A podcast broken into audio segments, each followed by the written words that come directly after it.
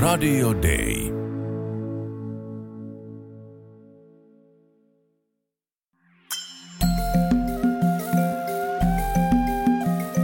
Usko, toivo, rakkaus.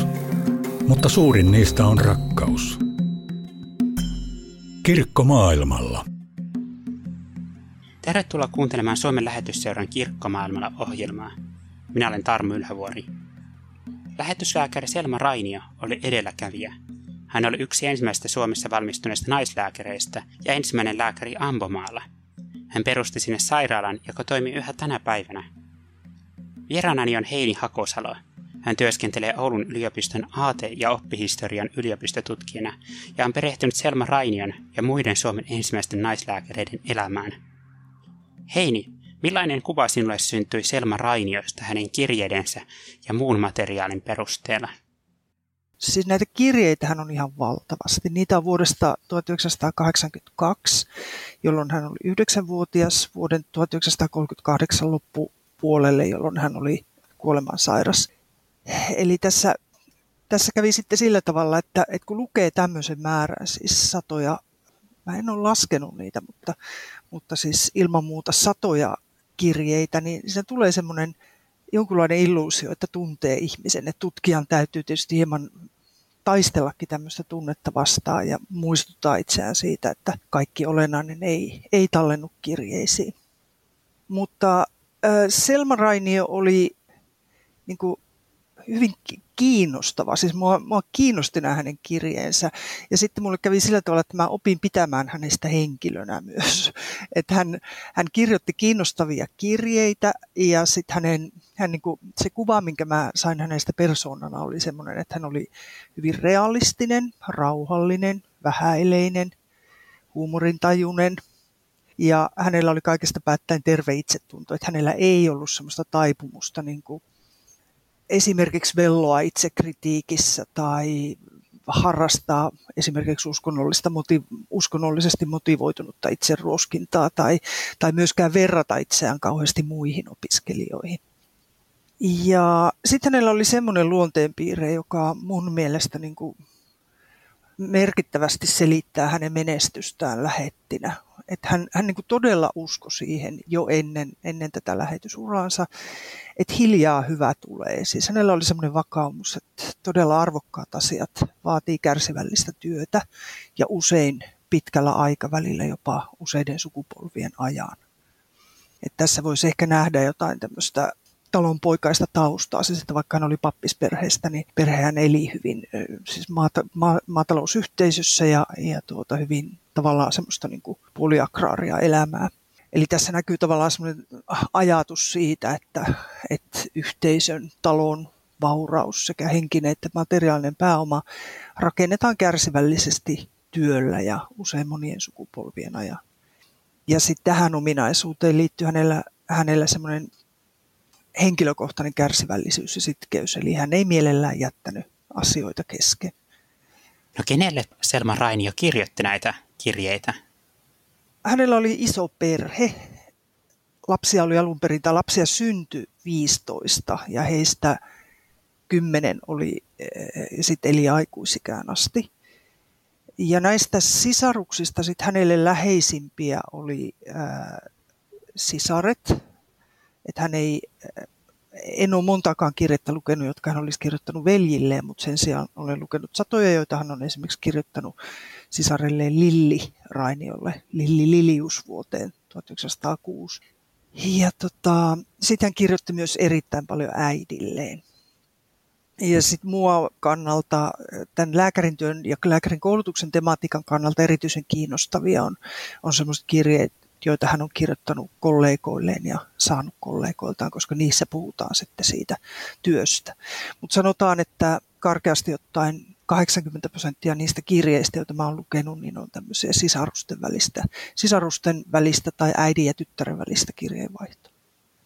No lähetystyötä tuntevat tuntee Rainion varsin hyvin, mutta, mutta onko jotain sellaista, mitä niin kuin Rainiosta ei vielä tiedetä tai tunneta oikein?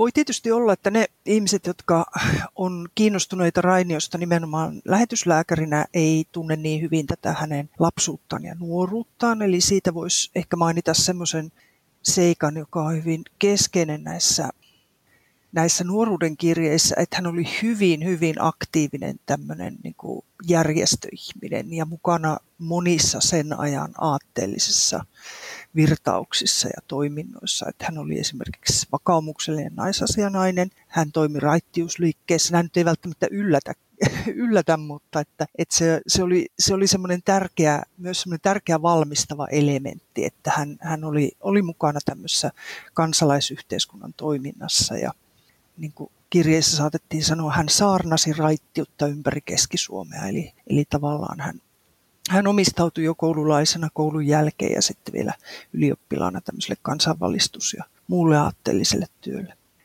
Mutta jos ajattelee jotain, jotain henkilökohtaisempaa, niin ehkä voisi mainita semmoisen asian, että, että Selma Rainio rakasti merta.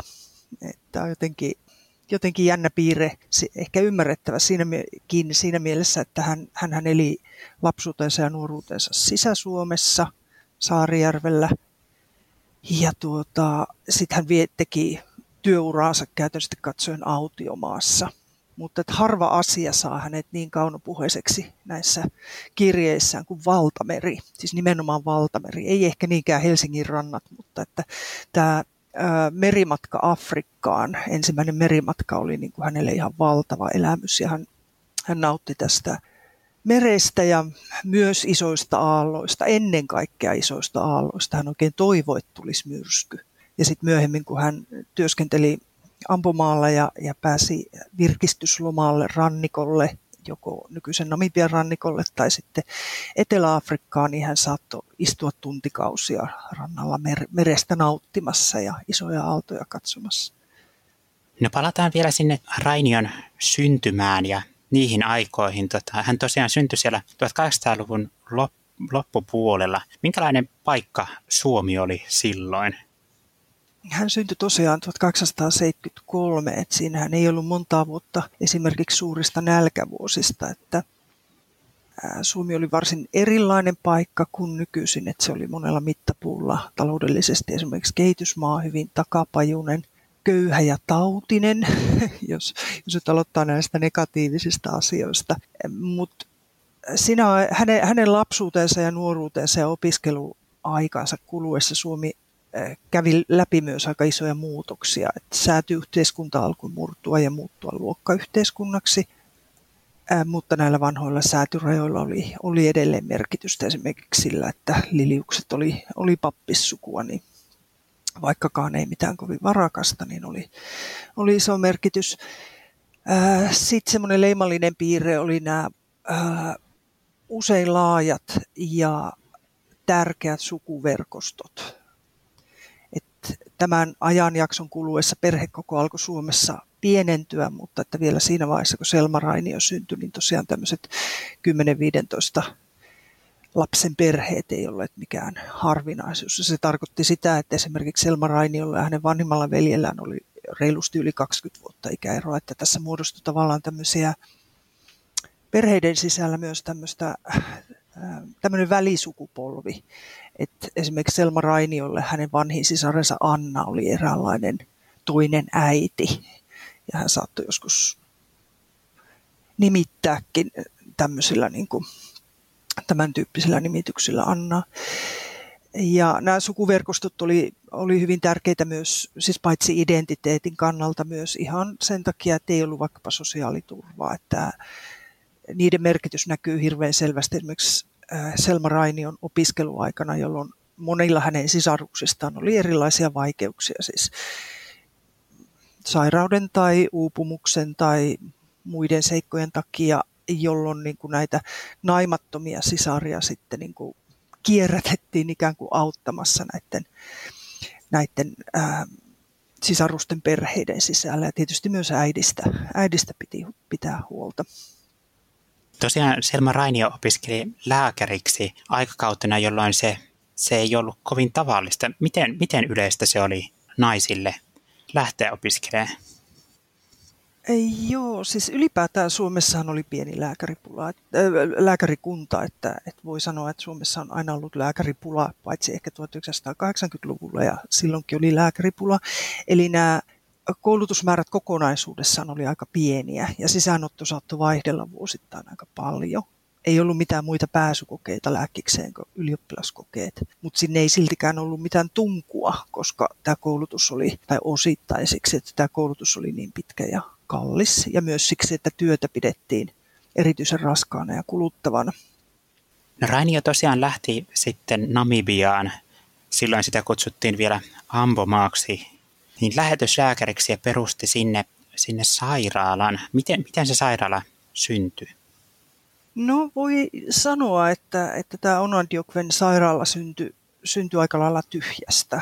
Et, silloin kun Rainio matkusti sinne loppuvuodesta tuhatyhdeksänsataakahdeksan, niin siellä ei ollut oikeastaan mitään. Ei ollut minkäänlaista sairaalan alkiotakaan. Että lähetysasemilla oli jonkun verran lääkkeitä ja jonkun verran sidetarpeita, mutta, mutta mitään semmoista niin kuin sairaalan nimeä ansaitsevaa rakennusta siellä esimerkiksi ei ollut. Rainio asettui Oniipan lähetysasemalle ikään kuin alivuokra tai, tai erään lähettipariskunnan taloon ja sitten hän alkoi ottaa oikeastaan välittömästi vastaan potilaita. Ja hän ehti jo rakennuttaa sinne Oniipaan joitakin tämmöisiä majoja, sairasmajoja, mikäli muistan oikein, mutta sitten lähetysjohdolta Suomesta tuli viesti, että hänen pitää lähteä pois siitä Oniipan talosta, että siihen tulee joku lähettipariskunta asumaan ja, ja tota, hänen pitää niin kuin muuttaa muualle ja aloittaa ikään kuin taas tyhjästä. Ja hän sitten alkoi suunnitella siihen läheiselle tämmöiselle Onandjokwen alueelle, joka ei siis ollut kaukana tästä Oniipan asemasta, niin, niin sairaalaa. Ja tässä hänen alkuperäisessä suunnitelmassaan siinä oli kaksi taloa. Siis toinen, toinen jossa hän, hän ja hänen sairaanhoitajansa, sitten kun hän sellaisen olisi saanut, olisivat asuneet ja jossa olisi ollut vastaanottotilat ja sitten toinen talo, jossa olisi ollut potilaspaikkoja. Ja sitten hän lähetti tämän suunnitelman lähetysjohdolle, tai se hyväksyttiin ensin siellä, siellä lähettikokouksessa, veljein kokouksesta, siinä vaiheessa vielä sanottiin. Sitten se lähetettiin lähetysjohdon hyväksyttäväksi, ja sitten kun se lopulta tuli sieltä lähetysjohdolta, näähän kesti hirveän kauan nämä postitusprosessit, niin lähetysjohto hyväksyi vaan toisen talon rakentamisen. Ja sitten sitä, to, sit, sit sitä taloa, tai siis yhden talon rakentamisen, ja, ja sitten sitä ruvettiin rakentamaan, ja se valmistui tuhatyhdeksänsataayksitoista. Eli voi katsoa, että tämä Onandjokwen sairaala perustettiin tuhatyhdeksänsataayksitoista. No, jos ajatellaan koko niin kuin Selma Rainion elämää ja, ja uraa, niin minkälainen merkitys niin kuin hänellä, hänellä oli? Hmm, tätä voi tarkastella monelta kannalta, että jos ajattelee, että jos sitä ajattelee ihan tämän lääkärin työn näkökulmasta, niin hän on varmasti työllään tuonut apua monille yksittäisille ihmisille, jotka muisteli häntä kiitollisuudella, ja hänellä hän on ollut hyvin, hyvin positiivinen maine myös siellä ihan itsenäisessäkin Namibiassa. Ja sitten tällä sairaalalla, niin kuin todettiin, niin oli, oli iso merkitys Ampomaan sairaanhoidon kehitykselle ja jonkinlainen merkitys myös väestötason terveydelle. Eli hänellä on ollut tämmöistä merkitystä ikään kuin lääkärinä. No sitten on tämä merkitys, joka Rainiolla oli esikuvana ja, ja ehkä myös niin kuin lähetystyön ää, laajemman tunnettuuden ja, ja arvottamisen kannalta, että mikäli mä oon oikein ymmärtänyt, niin Rainio, tai Rainiota voi pitää yhtenä suomalaisen lähetyshistorian tunnetuimmista henkilöistä, ja, ja Onandjokwen sairaalaa ja Rainion työtä pidetään yhtenä varhaisen suomalaisen lähetystyön menestystarinoista. Tämä mielikuva Kukusta, tämä lempinimen hän sai sitten, sitten tota, siellä Ampomaalla työskennellessään, niin tää, tätä Tämä niin kuin toi, tätä ruvettiin levittämään Suomessakin hyvin, tai Suomessa niin kuin laajasti, ja se on epäilemättä innoittanut monia ihmisiä ja tuonut tämmöistä niin kuin yleistä goodwillia lähetystyölle. Kiitos Heini Hakosalo, että olit vieraana Kirkkomaailmalla ohjelmassa.